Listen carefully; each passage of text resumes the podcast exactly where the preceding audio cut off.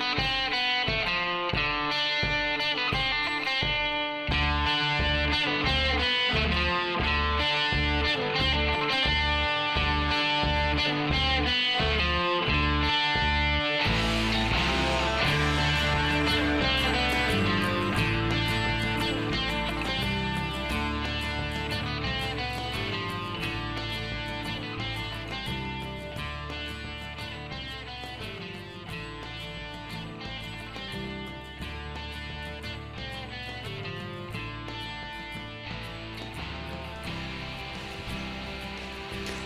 welcome to Let the Bird Fly, a podcast about living freely in a world giving back to us.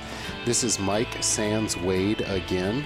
Uh, he's uh, doing what I should be doing, is prepping for a semester that's going to be somewhat online and somewhat face to face for the 2020 fall semester. I'm joined by Justin Clout, who has been on before, but episode has not been published yet. I don't know what's going to come out first.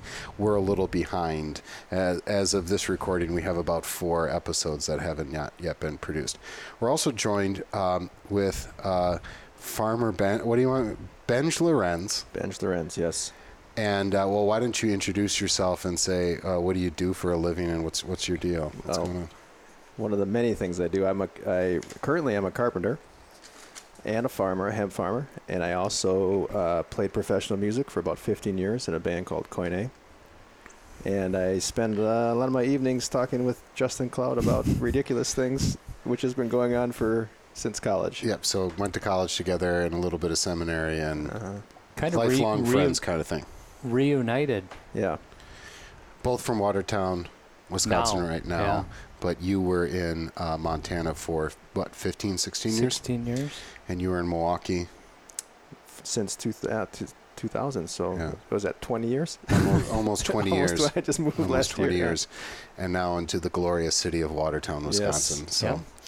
anyway, um, we are here to talk about James K. A. Smith and the uh, episode that um, is maybe going to come up before or after this. Uh, Justin came on, who, by the way, is a pastor. If, we, if you're the first time that you're listening to him, is a pastor in Watertown, Wisconsin, and we talked about a favorite author of ours, James K. Smith, and his book "On the Road with Saint Augustine." And it's a take on Augustine with a little Jack Kerouac in, in between, and real interesting book. And so we're going to get into a three part series that James K. Smith put together called Cultural Liturgies. It's three books Desiring the Kingdom, Imagining the Kingdom, and Awaiting the King. And just get maybe an introduction to James K. Smith. And, um, uh, well, we'll just see where the where the conversation goes. We're not going to do a free for all or even an introduction. We're just going to keep going. So uh, hopefully that'll be easy to produce later. So just a little background on James K. Smith. He's a, a Canadian uh, from rural Canada. Um, made his way to America uh, in in school, PhD in Villanova. Now teaches at Calvin College. He's a, a professor of philosophy there and probably just a little bit older than us maybe 50 i don't not 50 yet maybe but a prolific writer and uh, we've talked about this before justin but uh, what attracted uh, me to him was his ability to take very complicated things specifically from postmodernism and make them dumb enough for me to understand them uh, James K. Smith's biggest probably um, influence is the Canadian philosopher, Catholic philosopher Charles Taylor, um, and uh, who, who is a who is a big giant in the philosophical world, especially the Christian philosophy world. So uh, maybe both of you can, and maybe just be Justin, but why are you attracted to James K. Smith and and uh, and his writings? Well, I think um I was actually turned on by Jamie to Jamie Smith by an Anglican friend in Missoula who had actually read Charles Taylor Yeah. and also was a, a fan of Jamie Smith, and that's when I read uh, "You Are What You Love." Which Would- probably his most popular Yeah. book, I- or at least the the best selling. And you made it sound like that may be kind of a compilation of so. his three volumes Yeah. here. Yeah. Yeah, and I think uh, these three volumes. So when we say James K. Smith is able to, he, he's he can give you a primer on Charles Taylor. It's Yeah. entitled "How Not to Be Secular." Um, uh, there's some postmodern books, uh, "Who's Afraid of Relativism" and "Who's Afraid of Postmodernism," and then "On the Road with Saint Augustine," which I think we would recommend Yeah. to, to everybody. This three-part series is tough reading. It's it's a different way of his writing. It's a little. Um, I wouldn't say that it's uh, too academic. It's just you got to understand where he's coming from and to really get what he's after. And so, uh, you are what you love is uh, a good primer into that. And I, I don't know if it, not necessarily a direct summary of that, but there's enough there. So, if you're serious about it, yeah, I get the three volume set, or just listen to this podcast. or watch the many videos that he has on there, which is actually even better. Uh, He's James K. Smith's been pretty good. I mean, uh, every time he speaks, it seems like there's somebody tapes it and it's good there. So, um, maybe I'll just give a few things into the cultural liturgies uh, to, to prime the pump, and then let you guys take over. I think is uh, the first point we need to make is that James K. Smith would say, in the modern period, we think of human beings as the type of animals that are thinking things. So think uh, Rene Descartes. We are our brains, we are thinking things. And this is not just a secular thing that we are the brain matter as opposed to a soul, but in Christian churches, we really have have swallowed this as well that we are thinking things that we're just our minds. And so christianity becomes something that is intellectual that it is i see a set of doctrines and then i say yes i agree with that. I assent to that kind of thing. And he would argue not even that we're the types of beings that are believers although we are and and of course we are thinking things as well but we are more than that. We are lovers um, and so, how do you know a person? You ask them, "What do you desire? What do you love?" And he's channeling Saint Augustine there. He takes the, it to the next step when he says, "We are also people who worship." And so, Homo liturgicans or Homo adorans, if we just want to make up words, right? Um, uh, we are the types of being that put something first, that worship something, that loves something, that desires something, and that most of our actions are not really because we thought about something and made a cognitive decision about it, but it was affected. It was of the heart, and so he's channeling Augustine there when he when when uh, Augustine says, Augustine, sorry, Justin. Augustine says, um, you know, we are restless until we find rest with you, right? Speaking to God there. So he's channeling also David Foster Wallace here, Yeah. right? And we did an episode on his famous uh, address at Kenyon Kenyon College, what 2005 or something like that. So that's where I'm going to leave off right now. I have much more to say as a liturgical snob about cultural liturgies and that kind of stuff, but I will open it up to you two to say. What do you think about this idea? What is a human being? Uh, are we the types of beings that worship, and what does that mean? I I think Jamie Smith is J.K. Smith is is onto something with the emotions and the will and the heart being involved in what we are. Um, I said to Benj last night that if if we were sheerly thinking creatures, brains on a stick, Mm-hmm. as he says, technically we would all marry the most homely, intelligent woman that we could find because there'd be no risk that she would that any other guy would be interested in her. Um, but obviously there's much more that plays into that that that as we make decisions whether that be spiritual decisions or decisions about buying a car are I, I think he brings out that the beautiful point that our hearts our desires are just as much involved as our brains and and maybe to a detriment. Like you even think, um, you know, Wells pastors at the seminary um, in our class, which guys are kind of held up as you know the the uh, I don't want to say the chosen ones, The but intellectual type or the yeah, I mean, I, I would say at seminary, the intellectuals, the academics, at least when I was there, and, and I think it's changed a bit, Mhm. but but they're they're the ones who are seen as the ones who are going to be successful hmm pastors in the ministry, and sometimes that's the case, but sometimes we also Sure. know, yeah, that And and if we were just thinking things, we wouldn't. we- We would rational. We, we would we would not be in the trouble we're in, right? I mean, you know, I, I think he makes a good point. Like if we were always thinking rationally about things, Right. like we would live in a completely different world. And he brings up uh, David Brooks, at least in the video, Yeah. not in the book. And and I do like David Brooks. Sometimes he gets criticized, and probably rightfully so. But he, he actually wrote a, a, a road to character and, and plays on Augustine too. But I can't remember the book uh, Smith was talking about in one of those videos. But that you got to, as politicians and people who are, you know, doing policy and educators and stuff like this, you got to understand the human being is not is is is as much emotion, much more emotional, much more driven by these desires than than just a cognitive rational decision. And if you are honest with your life, you're like, yeah, that's that's pretty true. Now, these three books, uh, a lot of it has to do with how how do we look at a Christian university, and and the connection there is he's saying we're not just thinking things, and nor are we have all of our emotions and desires hardwired in as if we're just can define ourselves by evolutionary processes. And the point is is that we can be formed, right? We can be malformed or we can be formed and the university should not be about teaching thinking things how just to think so that they can get jobs, but it's formational, mm-hmm. right? And all three of us went away to high school. We were talking about this earlier. Um, that was formative for us and it, and and when we look back, I am on our high school days. I know I do. I probably couldn't tell you maybe five, six things of what I cognitively learned. I know it's there. I know it's there.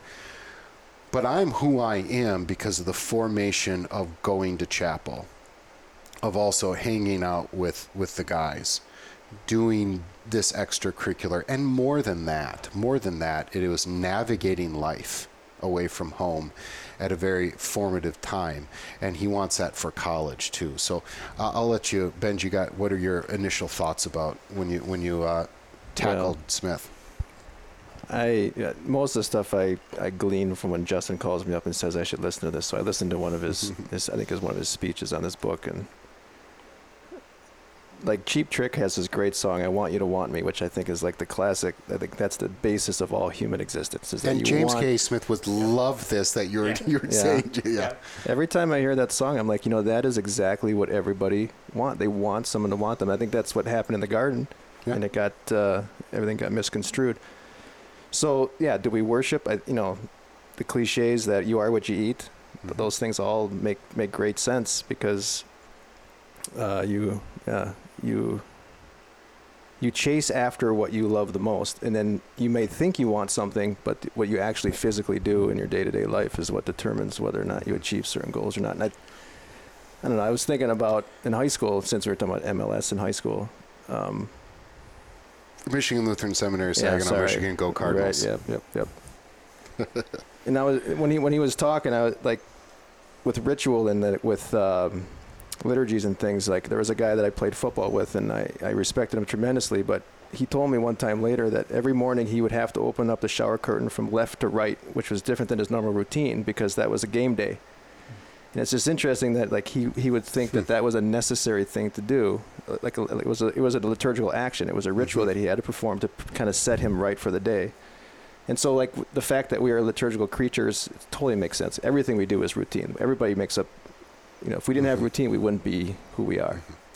Yeah, so on a very, uh, I don't know, psycho psychology level, um, much of what we do going through the day, we don't do without thinking, right? And he uses the example of, you know, when you're driving, you just drive. hmm And I'm teaching my oldest to drive right now, and I'm trying not to yell at her, you know, unless she's about to hit something. But I have to remind myself exactly what what what Smith says is that for the early driver, they have to think about everything, Yeah. right? And it's not instinctive and stuff like that. So uh, we, we did an episode on Jonathan Haidt too. And uh, thanks to our listener who we were saying Jonathan Haidt for a long time and she, you know, She corrected she. That's corrected nice. us. I think I may have that wrong with which one, but anyway.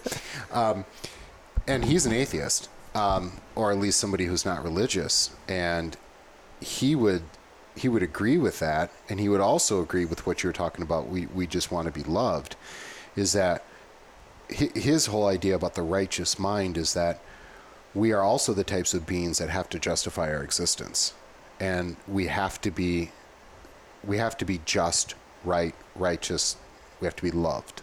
Mm-hmm. We want to I think if we're honest, we go, most of our actions are trying to impress other people so that they like us, right? I think it's why we gossip. I think it's why eighth grade boys act the way they do, you know, all that kind of stuff. And yeah, well, I'm looking at the so when I do this in speech, I'll say, I know why, how eighth grade uh, boys act because I was one. And here's why they don't, they don't try. And they pretend they don't care when they really do, is because if they try, they risk failure and they don't understand it. And then it's also why eighth grade girls inexplicably still want the attention of those eighth grade boys, right? So we're also the types of beings, homo justificans, that wants to that want to be justified that way.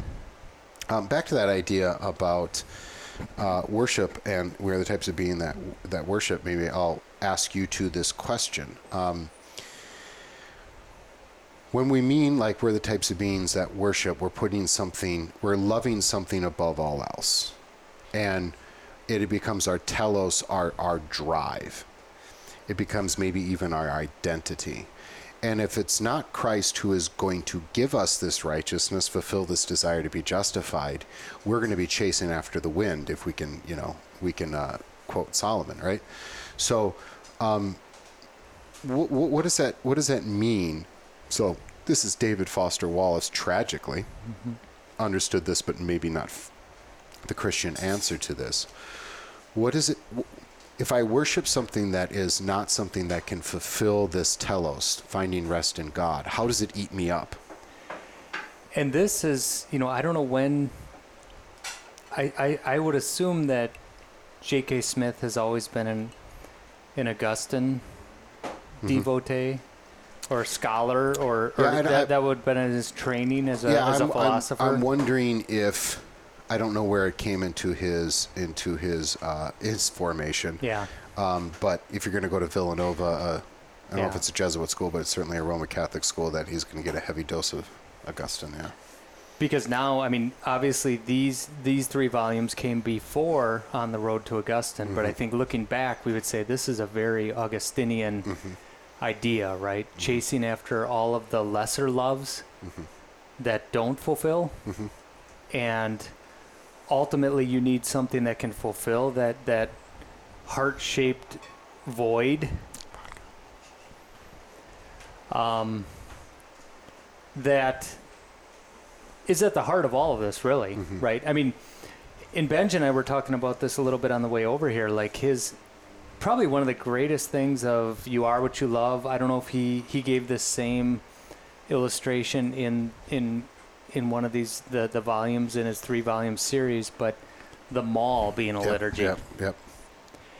and the fact i mean it's a beautiful liturgy and the way that he portrays this is just it's fun to read Sure. you know how he goes step by step through You're walking into a cathedral. yeah mm-hmm. Yeah. Three-dimensional icons mm-hmm. beautiful mm-hmm. and you go to the um what, what would he say the the guide the the priest mm-hmm. Yep, the cashier. the cashier who's going to sell had- you something. I had many times as a kid. I loathed going to the mall. loathed it because I because one well one because I get mall back because my back would hurt. Second thing was is that back? Is that a thing? Is that It's a thing. technical thing? it's a lower back pain. Is that why they have the massage chairs Yeah, there now right. for old guys? Yeah. Those are for people like me. No, but as a kid, I always felt I felt very greedy. And this was something that Yeah. resonated when I heard him talk about that. I'm like, you know what? Yeah, like I'd go to the mall and I would see all these pictures in Abercrombie and Fitch of these of these young men, very stylish, and I'm like, man, I should. And it almost fueled me to be the opposite. You know, later on, where you know at a prep school, you kind of can mm-hmm. Get away with jeans and stuff. But but that but that desire and that want, what he articulates, is really really strong. And what he makes it says, it ends up only being law. The, Yeah. the, Yeah, the, that was the interesting, yeah. cultural liturgy is only so he was very Luther Lutheran in that when he Yeah. he says and because the opposite what was uh, he was talking about the Oprahification of Yeah. whatever Yeah. and every you're okay and believe in yourself or whatever and there's no um, well it ends up being law itself too because th- but there's no f- there's no idea of um, structure. There's no idea of whatever. Yeah. So do let me just back up and explain, and then and then Yeah, go to you. yeah. So uh, we have when I teach worship at the at the college, what I will say is there's three options. You can have ritual and teaching. So this is the ritual we do, and we teach it. That's that's the sweet spot. You can have ritual without teaching. So you're going through the motions. Uh, in one of the books, he talks about this as the the Godfather problem. So in the Godfather movies, you have the- all these rich Catholic rituals, the baptism or whatever, but clearly it has not formed the morality and ethics of Isn't the the guy Corleone like having flashbacks? Right, I, I, it goes yeah. back and forth between you know, and and it's awesome Latin, right? Like Yeah. you know, do you renounce the devil? And Michael Corleone says as the Godfather for the for the baptized, yes, and then it flashes to the murder that he just uh, he just commissioned. Um, and then there's a third option, and that is teaching without ritual. And I say, hmm. this is adequate, but it's impossible. Right? You can tell me all day long, Protestant world, that we just teach the Bible and we don't have a ritual, but you're lying to yourself because you have a ritual. But wouldn't you say everything is a ritual? Yeah. I mean, like what, like what, like Right. what would Mhm. define It- it- ritual and then capital R ritual? Right. And so what I would when I say to the kids, I say, listen, if you're going to be like the Amish and you're going to sit around in a room and you're going to wait for the spirit to talk upon uh, t- take over one person and speak, that says something about your doctrine. That says something about what you think about humanity, that it's more spiritual, that there's a Gnostic split or whatever. You can try as hard as you want to not be ritual, but you're being ritual. So mm. I always get one sent, well, we go to a liturgical church or a non liturgical church. I roll my eyes and go, no. And so his point is we have secular liturgies, and the mm-hmm. mall has its own liturgy. It has its own calendar. It has its own Colors. uh, it has its own colors. It has its own architecture. It has its own feel. It has mm-hmm. its own smell. It has mm-hmm. its priest. It has all these things that touch your soul, right? Like you feel guilty, or and it's very effective. Like this is this is your and he uses the word flourishing. You know the Hebrew word shalom. Like this is this is what's going to get you to to shalom. Um, I think of he, he uses the example of I mean college football, NASCAR. I think a big one that I struggled with as a pastor was patriotism. This Ameri- this is this is who I am. My identity is wrapped up in America, um, that kind of thing. But I'll stop right there and go. I, I was go. just going to go back to the the confession and absolution of them all, Yeah, and the confession is I can never be as beautiful as those Yep. people portrayed, that's tough. That's a r- tough, tough thing to learn, but it's there. and I I have pimples, and I'm a I little don't- overweight. I'm a couple little overweight. handles, Yeah. and I would say the one thing he didn't mention that I thought of is there might be a partial absolution, which might be when you get the right clothes yeah. and you start to look right. Because they have, they have a size that fits you. That's the absolute. I- You won't be as good as this, but here's something. Yeah, your it says best. it's a size five, but it's really a 15. But yeah, you feel pretty good. But when your uh-huh. friends say, And- you look really good in that new, we're probably like dating ourselves, Abercrombie and Sure. Fitch, right? But that, I don't- does that even, that probably still exists? I yeah, don't but know. you but you get you get your you get affirmation. yeah affirmation from your friends. you friends. get, you get a look great. partial absolution, yeah. Mhm. but it's not enough. And and the other side, Oprah, is to say, "Oh no, that's all wrong. You're just great as you as, Mm-hmm. As you you are, is. Yeah. as you as you are," and that's fine when it comes to the outward beauty of someone. We think we Yeah. should be able to see beauty in different in different places, even in a 42 year old fat guy. Yeah. Mm. Um, but that takes away the law, sin, you know, sin, and so you know uh, that has its own problem because then there's no ne- in the mall there is no forgiveness. Yeah. In in and this is unfair to Oprah, but he uses that example. In Oprah, there's no need for forgiveness because you're just fine the way you are. Well, both are lacking, both don't last, and those liturgies formed us. They did something to us, which I think is foundational to understand worship and something that I didn't figure out until I was in the parish. That worship is the arrow goes from God to me rather than the other way around. He's forming me, He's coming to me. Do I say thank you? Do I praise Him? Yes, because I'm not a jerk, right? Mm. Because He's moved me. But I don't go there to, wor- this is why the, the, the English word worship is not really great for, for explaining Sunday morning. I'm coming into the presence of God and he should flick me away, but he doesn't. He gives me the righteousness of Christ. And those rituals of conf- a true confession absolution form me to the point where I have the heartbeat of law and gospel. And I think about maybe a marriage too. Like, um, if I have the ritual of Sunday morning and, and saying in front of my wife and the Lord and the rest of it, I'm kind of a jerk and then I'm shown love, that affects the rest of the week. That liturgy formed me, where the mall may, or my my false patriotism, or my whatever, may malform me. So there there was a video too that he and he I think he brought it up in one of these books that a Christian should take a liturgical audit. Yeah, I saw that. Yeah, like what what are the cultural liturgies around me that are forming me and changing me and maybe I want to check myself, yeah. And that's kind of where, like, I, you know, I, I wonder. See, when I look at like like secular things that are really powerful, I see them as really interesting ways that humanity is searching for this, for meaning. And so I like I find them as interesting tools. Like here's another created being who has found really creative and unique ways to to push an agenda, whether it's whether you like the end result of it or not, or you know the, the form of worship or whatever it is. And that's where I don't know, like when he says that we have to counter, like you pit stuff, again, the counter, you counter, counteract things. Mhm. Like I kind of look at that stuff as all useful tools. Like if you can, if you can, if you know where the proper worship should be, you can kind of find interesting Mhm. things in secular Yep. Yeah. tools. Does that make sense? I'm, I don't know if I'm being clear. No, I, th- I, I, think I know what you're after, and I, I think that's kind of the age-old question: How much of the Right. culture do you bring into into the worship service? I, the way I, and I'm, this is not necessarily to your point, but since I teach this, I have these things in my mindset. Mm-hmm. I would say the the Christian liturgy, especially the classic Sunday morning service, is a portrait. It's it's the story of Christ told in poetry and prose. So if you follow the the liturgy, you start with the Gloria in Excelsis. You're at Christmas. You're you're going to go through the whole life. You're going to get Palm Sunday, Hosanna in the highest. Mm-hmm. You're going to get Good Friday, Behold the Lamb of God. You're going to have Maundy, Thursday, Take and Eat. You're actually coming and participating in Holy Communion is is a resurrection event because if he's there, then he's alive, right? You have ascending of Pentecost, the blessing, ascension, all that kind of stuff.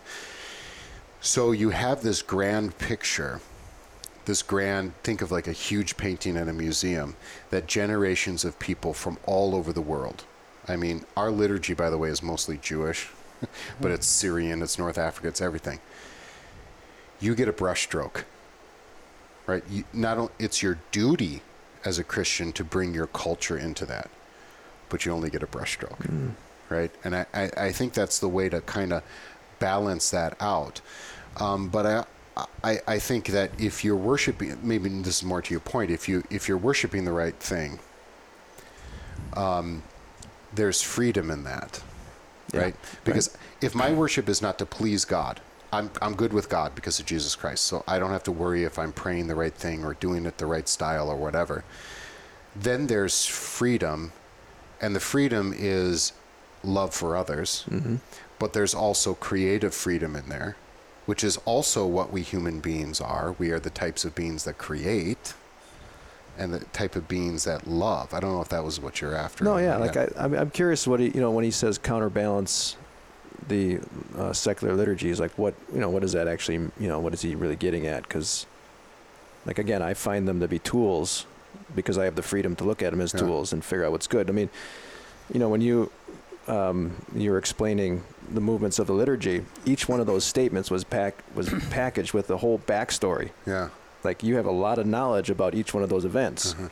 Whereas in the mall, you have I can compare immediately. Like, I- you know, not to get into his analogy of the mall, but it's true. Like I, I can identify with that person because it's fat. It's super easy. Yeah. Or that that that uh, uh, the mannequin. I can identify with that because it's I can see myself in it. And so, um, the communication element of of counterbalancing secular. Uh, worshiping the, the secular ideas is I'm curious yeah I'm just curious Well, as what, and, what and he I means think by that We were talking about this on the way over here a little bit. That, and I think Smith would acknowledge this that uh, Augustine teaches us that once you understand the higher good and the ultimate love of Christ, you can appreciate. You know, I, I think maybe maybe Benj, what you were a little bit hesitant on is is Smith just labeling all cultural liturgies as bad and counter. Yeah, but I, but I think the Christian can maybe even appreciate the blessings that come through some of those other liturgies. Mhm. Like I, I'm thinking of the simplistic the simplistic sermon that you and I probably both preached in Mhm. our in our younger years. Maybe we still do, but it's like, you know, you people instead of coming and hearing the word, you're doing recreation, Right. and it's a this or that. right. Right. Whereas really the truth is you're doing your recreational liturgy, but as a Christian who's been redeemed in a world given back to Yeah. you, you can truly enjoy and appreciate that liturgy of going to the lake and driving Yeah. your boat around and giving praise to God for that. Yeah. So th- that is a secular liturgy to someone who's secular, but to someone who has the proper understanding of it and mindset, that can be a beautiful Yeah. glorious offering to God that you're enjoying His creation. And yeah, The, so- le- the lesser loves remain lesser loves Yeah. instead of becoming the one thing that d- defines me. Because if it defines me, then that's my ultimate telos, my ultimate destiny. yep, And that will either frustrate me, disappoint me, and eventually probably eat me alive. and He talks about worshiping the boat mhm. instead of the destination, Yeah. and that's you know I think a Christian can maybe ride on the boat Yeah. and appreciate the boat because you know that it's a lesser gift. Yeah, Justin, you've told us that we we should do a episode on freedom. We're itching. We're we're, we're scratching this. What Yeah. is true freedom, right? Uh, true freedom, I think, is I can enjoy those physical things. I can enjoy the quote unquote lesser loves, precisely because I am free from pleasing God. I'm free from trying to justify myself. I'm free from trying to make this my be all and the end all. I, and I, I don't want to get too political, but I, I think on both sides, um, this is a huge problem for us that you have, you have a untamed patriotism as if America is the telos. Yeah. And that becomes everything in your identity and then you force your patriotism on somebody else.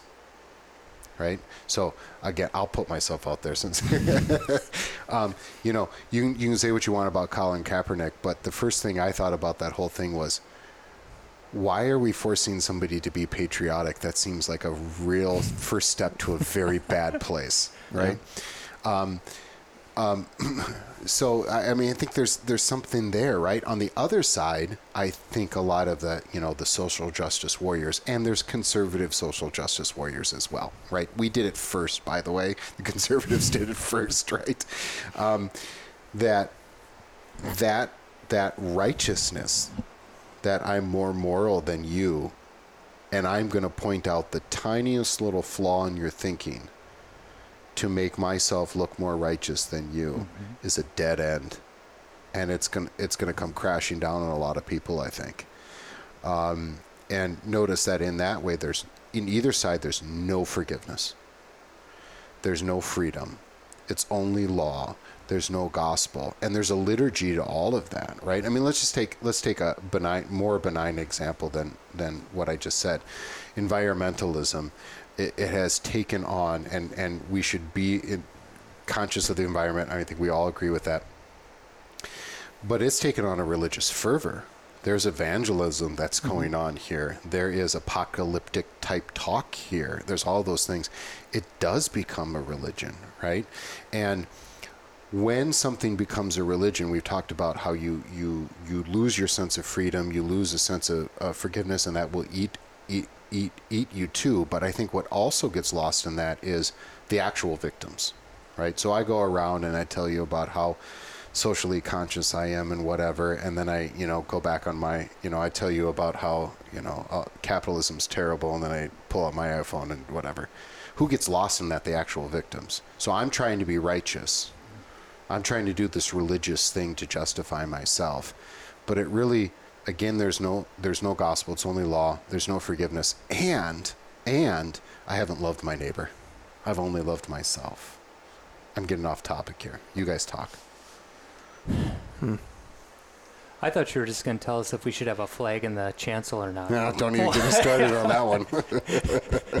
No, I- I- one of the things I really like we talked about is like just experiencing things. I think that there's, you know, getting back to just the idea of head knowledge versus experiential knowledge, and I think about like um, when I was a kid, when we'd go fishing and we'd catch a fish and we'd have to gut and clean the fish at the end, and my dad would tell me that I needed to really respect the fish and, and kill it mercifully because this is a creation that God gave me. And so in that moment, in that liturgy, mm-hmm. he was teaching me about an omnipotent God who gave me something to use. And completely different if he sat you down before you ever went fishing and Correct. explained this to Correct. you. Yeah. So Yeah. I, as, I had, as I had my finger in, in this in this creature that God made, there was a lesson that you know that he was teaching. I think you know those those are interesting. I, and he had you know he just that idea of the head knowledge versus experiential knowledge. I think I, that, Yeah. And that's probably why in our current era, we're more open to this concept than we would have been 50 years ago. I mean, just with the whole turn of things. Yeah. Um, A postmodern term Yeah, is not yeah. necessarily a bad no, thing. no. I mean, that's. Um, he. I have a quote here that I thought this was a very succinct way of saying what he's getting after. Precognitive affective desire affects how we act more than cognitive conscious deliberation. And I think that's what we were getting at earlier. Is um, he's just acknowledging that we are heart, mind, soul, willful creatures, and not just um, brains. And, and Yeah. that's And so some of the, you know, James K. Smith has sometimes been t- talked about as a postmodern thinker or whatever, and but he makes it very clear. I'm not anti-intellectual or anti-truth or a- anti-access to truth. He's not saying that at all. What he is admitting intellectually, right, is that uh, we're not as smart as we think we are. We're not as rational as we think we are. Just day to day life, we're not very rational. And so then, if the Christian church is going to look at a human being and say, this is not really a rational being, but a lover and a worshiper, how do I form somebody to love and worship the right thing and find rest in God? And, and, and from my experience in grad school, going to an evangelical school with young pastors, how in how interested they were in the liturgy and the creeds and all of this kind of stuff because there, there's just something there mm-hmm. right? There was just something that was missing in this modern modern sense. And i would say that the protestant church so i'm distinguishing between catholic lutheran and protestant in the western church that the protestant church has grown up and has only known the modern period where the Lutheran Church, yes, at the beginning of the modern era, has only known the modern era, was very quick to say, we don't reject the past. We don't reject art. We don't reject the body. Lucas Cranach. yeah. Luther's being grittiness, the sacraments, mm-hmm. the liturgy, or whatever. We are the true Catholics. We, that there's a reckoning in the Protestant church that had, for a, a small period of time, literally thrown out music and art. An iconoclasm at the early part of the Reformation has only known the modern period, which is a Cartesian thinking thing kind of thing, and that they're and they, they this is their own words that they're waking up to this to a more sacramental life. And what they mean by that is a physical kind of thing. Mm-hmm. So i think suffering having meaning rather than something to be eradicated. Vocation which you and i did not get in seminary like we should have, like they do now. I'm sure, and no, that's no that's no criticism of previous generations. They had the they had their issues to deal with. We have our issues to deal with. The liturgy, thinking about the liturgy instead of just throwing page five out there or throwing page page five completely away, right? I'm thinking of the hymnal, page five or fifteen. Um, art. I mean, there's a huge uh, movement for new music, new art in the church. All of those things, I think the Protestant church is waking up to. And my frustration has been the Lutheran church has been this was this was our best asset, mm-hmm. and we kind of we kind of hit it. We we we put the bushel over the candle. There was a song like that, um, that kind of thing. So I don't know what you think about that. Well, when you were talking about like when you were mentioning this, the, the, the touchstones of the liturgy, when once you like I remember when I had that aha moment when I realized each movement of the liturgy was the tip of an iceberg of a huge biblical story and yeah. a biblical narrative. Yeah. And when you piece that together, it becomes this beautiful, yeah. like you said, this beautiful play of, of law and gospel of the life of Christ. And uh, so the que- you know the question is is how do you get because those are all stories are about experiences. How do you get that experience into people's heads so that they can appreciate the liturgy to the depth that someone who's educated does? And um, yeah, I mean, yeah. And, and so it's not ritual without teaching, right? That it's yeah. both. And that's, yeah. that's yeah. And I think as as we were talking about too on the way over here, uh, Smith doesn't get into this, but we in our circles, someone once said we only say our circles in our circles. Yeah. in in our circles, we always jump to style too, right? Yeah. In in in what you know, as far as worship and mm-hmm. liturgy, like how does and maybe we don't even we probably don't want to get into that right well, now. But, I, but how does well, he, style play into that? He talked you know, about the benediction. I don't know if he mentioned yeah, the yeah, book, yeah, but like how his life experiences of not having a father, having a multiple fathers that left him, and then having that connecting that dot with the the benediction and opening up the arms as an open father, like like what made him connect those dots? Was it was it a was it a supernatural element of the mm-hmm. ritual or was it yeah. obviously you have to say probably was all together but like make, how how do you know getting people to connect those dots with the liturgy and with their own lives it's yeah. a, it's a I think that's and a you, you got to teach it as pastors yeah. you have to teach it yeah and, and sometimes people just get it I remember the the congregation that I grew up in my dad told the story of a a milkman who had to be out early Sunday mornings delivering milk until nine o'clock and the the latest summer service got done at 9:30 and every week he would open the back door peek his head in just to hear the benediction mm-hmm. because that's mm-hmm. all he could do yeah and i don't know if anyone ever taught that's that cool. milkman yeah i mean that, that's yep. a, in i don't know if he was on their delinquent list or if they but the guy truly appreciated and, and you've probably had that as a pastor when you're mm-hmm. up there giving the benediction mm-hmm and you just you you know this is not me yeah. and these people are mm-hmm. looking at you mm-hmm. they know it's not you yep. but there's something incredibly yep. powerful of that that yep. in the flesh blessing that you're and, giving to people and and the absolution too like yeah.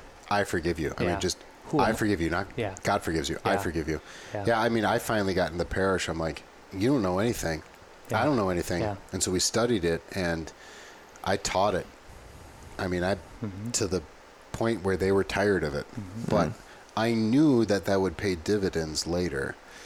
And uh, because otherwise we're just doing empty ritual. I don't care if we change week to week.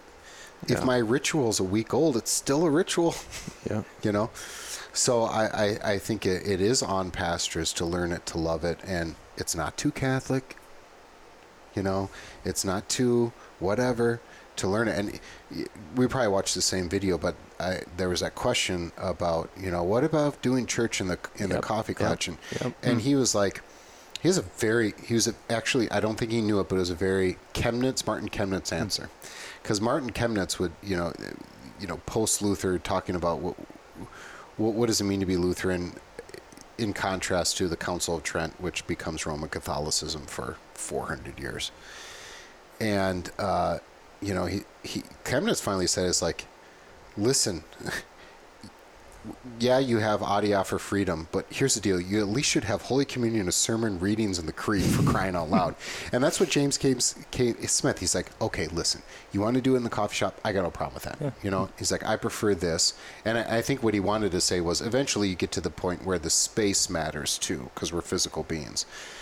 But he said, it matters more what you do, and this is sort of a, a to the style kind of thing. Um, you know, if you're going to get up there and it's going to be whatever,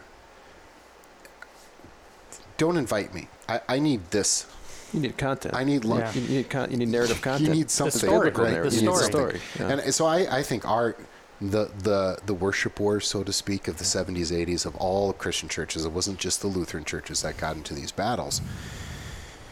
You know, I, I think there was there was ritual. This is the way we do it, and that was that was the worst position.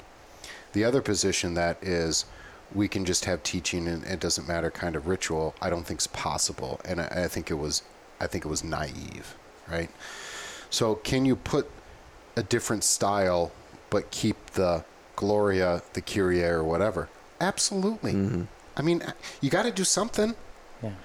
You got to do something, and if you have a variety of, of styles, um, you know, and we can, that's a whole different Yeah. d- different topic, but you know, some styles are, are more applicable to this to this mys- mysterious, beautiful supernatural thing going on than others. But we made it about style, and it wasn't really about style, was it? It was about the content, and neither side, at least growing up, I, that's how I felt in the '80s and '90s, as neither neither side knew anything about the history of the liturgy Right, at all. actual content, you know, Some just like the organ, and some right? did, yeah. you know, yeah, and I'm like, I don't, I don't like either. Right. A pox upon both your houses, right? You know, so yeah, as a musician, Yeah. as a Mm-hmm. liturgical music, musician, why don't you? Well, here, here's a question for you. Let's go way off topic. Here's a question for you. How have you developed?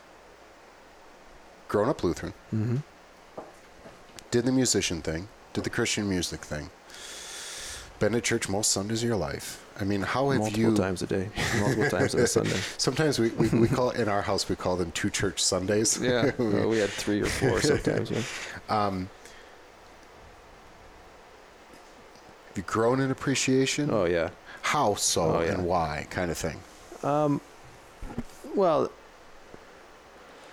well, the lit- like the liturgy, like there's an entire record that I did where I wanted to carry the liturgy in in a sonic space, like to create the sonic atmosphere. So I had I uh, one of my professors from college, Daniel Deutschlander, wrote a or he gave a talk about the liturgy, and I I listened to this man just kind of pour his emotions out about what each movement meant, kind of like what you just did, you know, in our talk here. And movement's a good word, right? Like it's Yeah. a, like it's a, yeah, as it yeah. as it morphs, and so, and I and I knew that a lot of people didn't see it that way, Mhm. Because people the people that would listen to contemporary music didn't want to have those rituals because they didn't understand them. Mhm. So I kind of wanted to see if I could sonically create the highs and the lows of the confession, the etherealness of um, the Sanctus before it comes up, the, the opening up of heaven before you actually taste the body and blood of Christ, and, and do that in a sonic space so that people would listen to this stuff in their cars between the Sundays, not on Sunday, but like from Monday to Saturday. And when you start diving into the history of the of the hymnology and the and the, uh, the liturgical rites, I just there's just it's just neat to see the depth of knowledge and the depth of meaning. Now, what what frustrated me the most is that when people would say that you could only portray that in the specific style, Mhm. and this is where fundamentally I would say that God created all sound and we're at the leisure of or at the luxury of being able to rearrange it in any way we can, as long as we can communicate. It's its own kind of iconoclasm to choose one style of art. Yeah. Yeah, good. So Did you write that down? That was good, man. I just came up with that. yeah, so I like I I I as a kid I would hear I would hear the organ and Lent in in in the worship space and I would absorb it and then I would hear the electric guitars of ACDC in the secular space and I somehow correlated I found connections between the two just from the from the, the power and the energy of the sonic space it's epic. yeah It moves and, you, it, and, it's, it's, it's epic. it's dark and it Yeah. has weight Yeah. and it has meaning. um, and I did, you know, I, and that so that that carried into my into when I started writing music with Koine and things is that I. I, I, I could I read these hymn lyrics I could read these movements of liturgy I knew there was power and there's energy in there how could I communicate that with a modern audience who a lot of times with my own kids like how can I I can get them to sense what the liturgy is trying to say with a sonic space Mm-hmm. I don't know if that's making any sense No, I think I this is this is a good segue to. Um, I, I think a lot of things that Smith and, and I know that we, Justin, we've talked about this before. The the, the power of story, and the power of story is that I get to be brought into something bigger than myself, right? So when I listen to, if I like a piece of music, I've I've grown to understand myself that if I like a piece of music, it makes me feel bigger than myself. Mm-hmm. And and the word I keep going back back to is epic. And I connect that to the doctrine of vocation. I'm brought into an epic story. Now Lutherans really get this because they're Pauline and they realize in baptism I I die and rise with Christ. Well, what could be more mm-hmm. flipping ep- epic than that, Yeah. right? So I started to think of liturgy and, and, and, and going to church on Sunday now that I know the Sanctus and the Agnus Dei and the Gloria. I didn't say, oh, that's just boring organ music. I, I started to connect that with the incarnation, heaven opening up, like you said.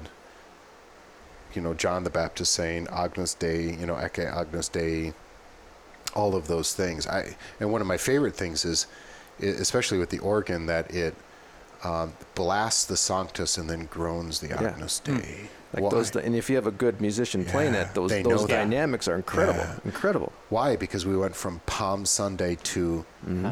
to Good Friday, and that's and and we did it like that, just like they did it in a week. Yep. Right, and if you can you can translate that in, ex, in, a, in an experience, you know, if you told somebody you're going to do that, they'd be kind of like, well, you're kind of weird. That's that sounds bizarre. but you put them in that circumstance, and you and you you physically create the sonic waves that create that emotion that Yeah. changes. Yeah, I think that's connecting the dots Yeah. with the liturgy and with sound.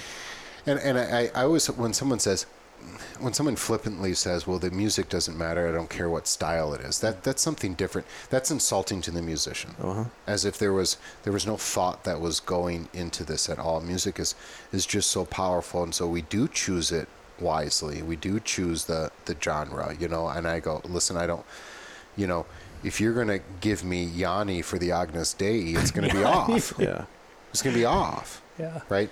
But but I shouldn't limit myself to what I'm used to just for the sake of what I'm used to because I think that is ritual without understanding. Christ Jesus lay in death strong bands. If you listen, if you read the lyrical arc from where Luther starts to where he ends, Yeah. uh, I, I, we when we started, we, we wanted to tackle that hymn, so I started looking at that, and it's it's it's like a yarn. He's spinning a yarn. He tells a story, and then at about three quarters of the way through, like verse three or verse four, the song lyrically breaks into chaos Yeah. when it's talking about it was a strange and dreadful strife, and it, and so you know, artistically it's, it was kind of fun. So what we did is we created this yarn where it started off as a story, and as it got as it progressed, the song got more intense until that until all chaos broke loose, and you had a glorious conclusion. Yeah.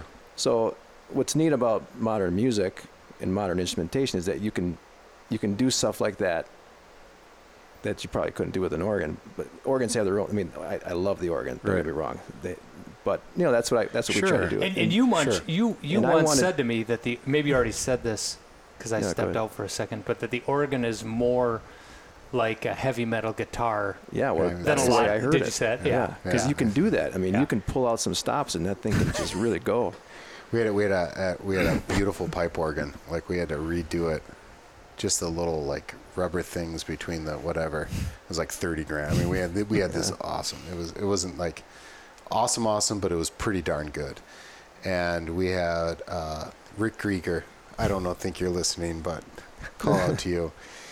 Organ like Duke could play. And he would blow. I mean, you could. It was like dust was coming out. That Yeah. these things had never been. I mean, if you get it right, man. So Yeah. con- yeah, so connecting that experience Yeah. with a good story, or Yeah. with, with the the best story. story, Yeah. and and the liturgy, and then you have like a you know that's I think what And, and maybe that's the best way to look at the liturgy is it's a story. yeah Yeah. But we just don't often, you know, I had a classmate who and you said, get to be a part of it Yes. because you're in and it's not just a story you're looking at too but because a you're baptized into his death and his resurrection Mhm. but b then you're a co-worker with christ in vocation it's your story Mhm. Yeah. And I think, you know, the difficulty is that a classmate at the SEM, and I was probably this way too, until your third year of the SEM, you don't always get the liturgy. Mm-hmm. And that's probably why you're saying, as a parish pastor, we need to help people appreciate Yeah. that and to teach it because, yeah, otherwise it can just become we have to open to page five and this is, It, yeah. Your only other option is liturgy is, is ritual without Yeah. meaning, which is ironic because some people will say those that care about this kind of talk about ritual, either you're too Catholic, or you're too artistic, or the danger is we're going to have ritual without meaning. But the mm. irony of it is, if you don't teach it, you only have one option, and that is whatever ritual you got, it's just going to be mindless, right? And and I, or nobody's going to show up. yeah. Yeah. So in this guy in in uh, K. Smith's arc, like people that listen to him, how do they like? Where do they sit when it comes to liturgies? That's that's a good question. I don't know the answer to it other than, uh, you know, my experience in the evangelical world, although he's more reformed, um, and watching some of the videos and the question and the answers. I mean, he he does. In a couple of uh, the books, he'll have like an excursus on like, okay, here's the Agnus Dei or here's the Gloria, which is.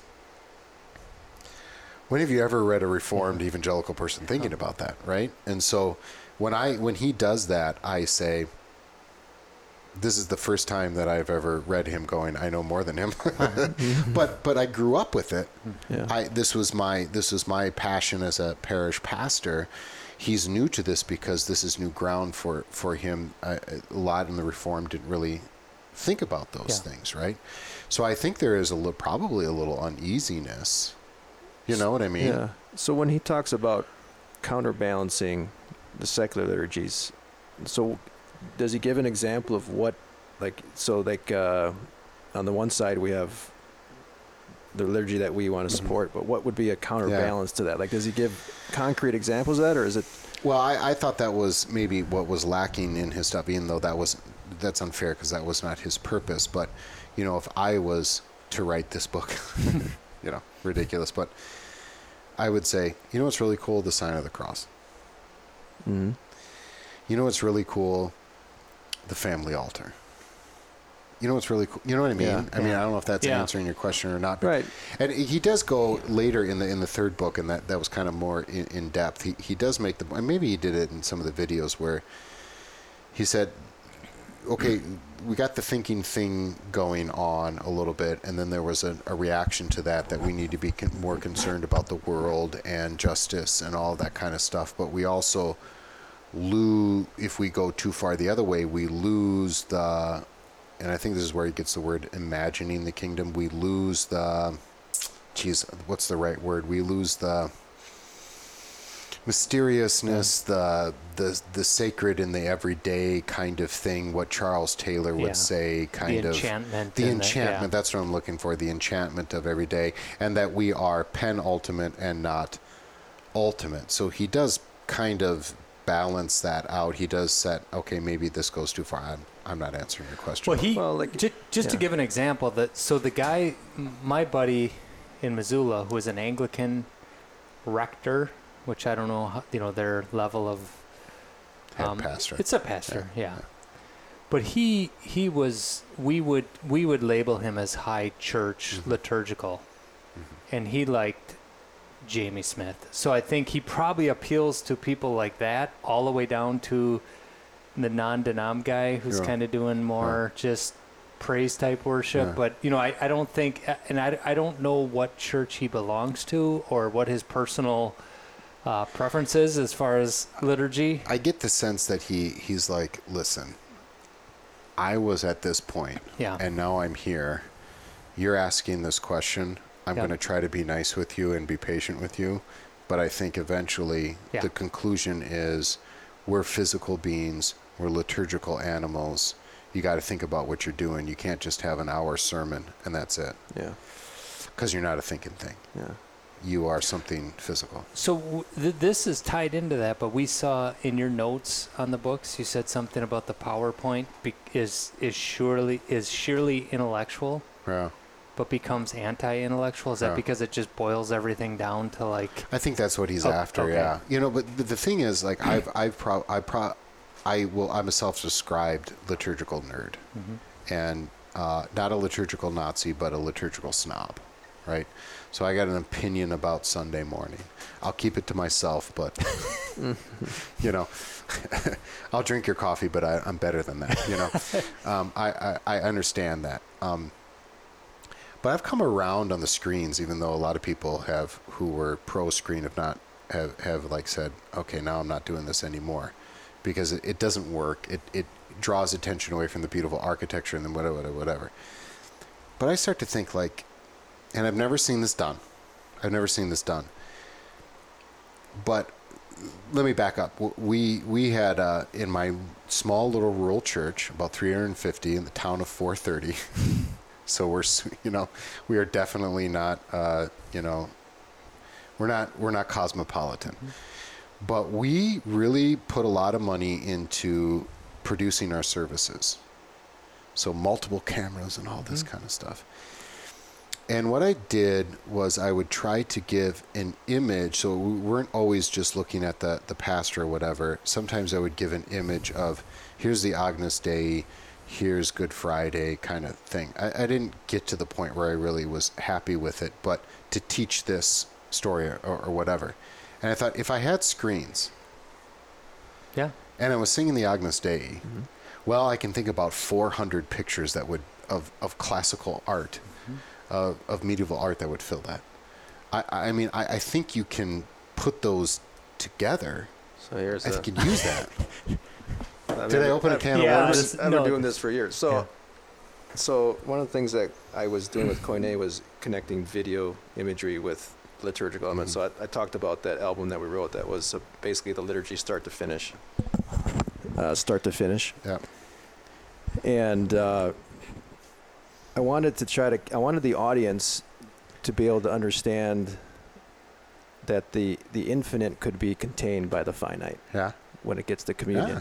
So, in the beginning of the service, when you walk into the worship space, you're overwhelmed with the majesty of God. So Uh-huh. the so we had um, a lot of sonic uh, sonic noise and like this this this almost overwhelming sense. In the video, the the screen was an overwhelming scape, sonic scape. Okay, Mhm.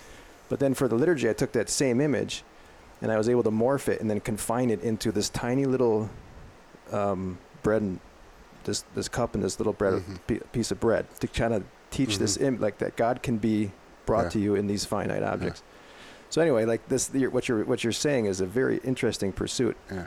and I've always thought that the the video screens are like digital stained glass windows, and so Yeah. like, what if you were able to to well, you could change them with with the movements of the liturgy, Yeah. or just seasonally, to teach the people to connect connect the stories with Yeah. with with the Yeah. the cognitive exercise of singing and thinking. You know that. Or you just put words with bouncing balls on it. That would be fine. Yeah.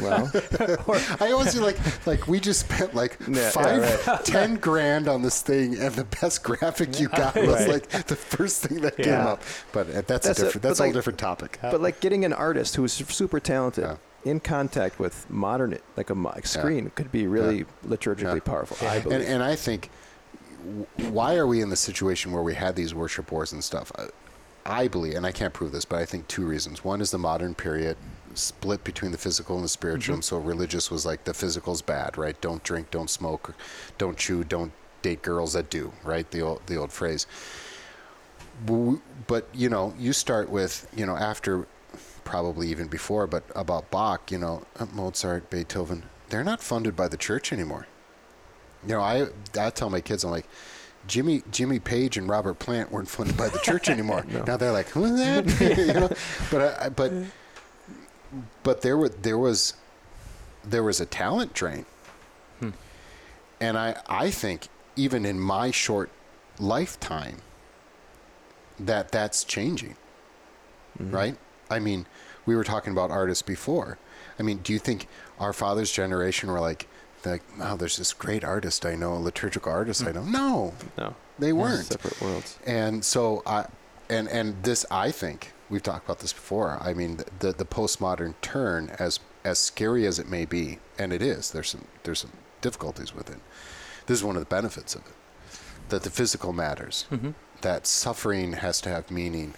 Um, we talked about you talked about that artwork of Jason Um, Jasperson. yeah Jason Jasperson of the of the the the twelve apostles, yeah. Earthy. gritty and real. gnarly Yeah. and blue collar. It's, that's a good thing.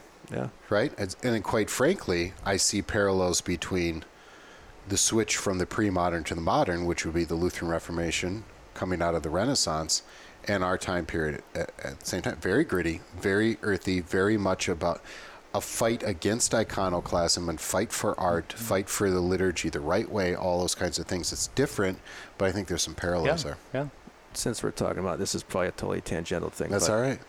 Um, I think this whole when it- thing's been a little when it- tangential, No, this- which is which is interesting. this- this has it's, been- it's like probably more. Yeah. This actually is one of more focused ones. yeah, okay. when Anyway. it comes to like imagery, so you're talking about like imagery. In in our in my you know 15 years of experience, one of the things that I was very conscious of and is not to rob the image that is created in your head when you hear the biblical story. So like when when you heard the story of Adam and Eve, hmm you Mhm. have a picture of Yep. Adam and Eve in your head. hmm And so when I wanted to sonically tell that story with with spoken word, with music and with visual arts, hmm one of the things I was very conscious of is to to push the story, but not rob you of your own imagination, Mhm. which I you know which is so like for instance if if I put a picture of a really of an Eve yeah. and then she had like a weird looking nose, all you would be concentrating on is how weird her nose Th- looks. this is the problem of watching Jesus movies, yeah. right? Because it's it's so realistic and it's so graphic that it's not you- the way we vi- we envisioned it. So yeah. you have to be careful to, to push people because you can push people into. I think you can push them into theological ideas, but you can have the art be a little bit more abstract so that they don't you don't rob them of the narrative, the, the pictures of the Mhm. narrative that they're creating in their own head. There's some maybe humility in that, right? From the artist's point of view, there's Yeah. a humility that Well, I'm don't- yeah. gonna. Because I think about it like when, yeah, think about when you're a kid and you like imagining Potiphar. And Yeah. Potiphar, Mhm. Potiphar's wife, and, Yeah. and what is Joseph like? That whole scene, like, what is that? Like, I have, I have vivid images of what those look like, but I would never want to push that on you.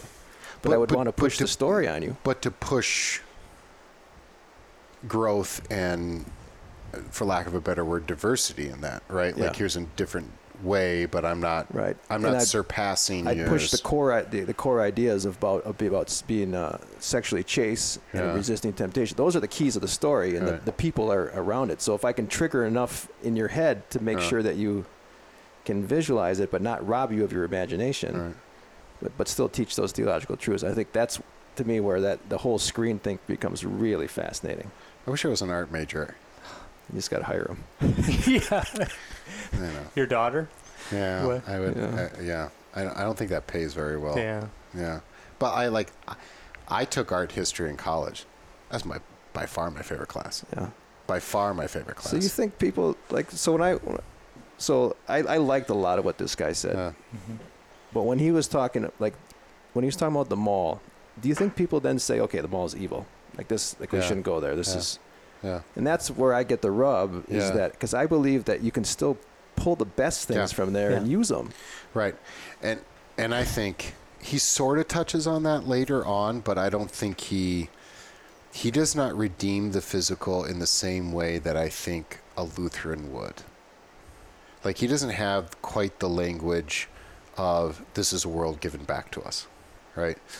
Um, I, I think he I think if you pushed him, he would get there. But I get your point. So like I'm, I mean, you can't see me because we're on the radio, but I'm using my hands; they're further apart. So when Yeah. he says like counterbalance, I, I see him pushing things in different directions, Yeah. like pitting things against Yeah. each other. Yeah. Whereas I tend to see things that they're both going on the same trajectory. Yep. It's just one doesn't reach it. Yeah. Yeah, I think It's the he- boat that doesn't get I there. think I think that he would agree with you. Okay. I think Yeah. he would be much more on your side, and that's what you've been trying to get at for the last half an hour, and I've totally ignored you. So it's No, like- that's totally but fine. no, and and I think I know that from on the road with Saint Augustine, Yeah. having Okay. read the books, Yeah. having read his other stuff, that I I think he, yeah, Because in the worship wars, I think people tend to they get sidelined by by pitting things against Yep. and saying like, okay, what's Yep. the best of these things? There's obviously stuff we're gonna let behind, but like, what are the best? Yep. Anyway, I, I don't know that. Let's just say maybe the 70s, 80s, and 90s were not the most thoughtful theologically hmm. of the decades. maybe leave it. You know, I mean, like you said, why do people say the other's bad, I'm right? yeah, because they haven't thought they haven't put themselves in the, they haven't Yeah. they haven't been thoughtful enough and I- and I think and and as a parish pastor especially as a young guy coming in and be like now I'm going to tell you what's going Yeah. on you know the people are going to push you back I made a point to say listen every generation has their battle and I think God only gives every generation one or two battles because he's patient with us but every generation has his blind their blind spot I don't know what my blind spot is because it's a blind Yeah. spot but those of you who fought as a thinking thing for for in the battle of the Bible, thank you. We always have to fight that. But the battle in this postmodern world is going to be something more artsy, more ethereal, more how does the physical and the spiritual come together? Are we going to be holistic? How does what hmm. how you know what I mean? Yeah. And and I said you veterans of the war, I need you now. You know what I mean? And I don't think it convinced anybody, but I felt pretty good about myself. And th- this is funny because these are little notes I I typed into my phone. Is that the relationship between belief and practice, which is obviously the ongoing debate, uh, the deeper question that runs throughout philosophy and theology is the relationship between spiritual and physical, hmm words and meaning, thought and action, Mm-hmm. and that's kind of what what J.K. Smith is is getting us to think about here. Is can those two? How do those two come together? How can we reconcile them? How can we live with them Mhm. and worship God with them? Yeah. Yep. Well, that's a good summary, and that is we're over time, so I think Yep. we'll end it there. I appreciate you guys both going on. This was absolutely fantastic, and uh, You're and I hope we I hope we do it again. This will be this will be fun. So until then, Justin, what should our audience do? Let the bird fly. Uh, every evening when the sun goes down, get with my party and I begin to cry. I don't care what the people are thinking. I'm not drunk, I'm just a drinking. I set 'em up another round. I set 'em up another round. I set 'em up another round. One more round won't get me down.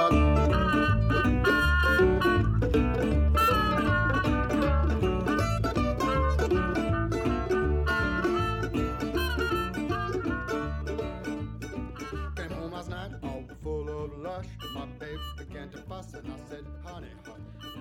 I don't care what the people are thinking.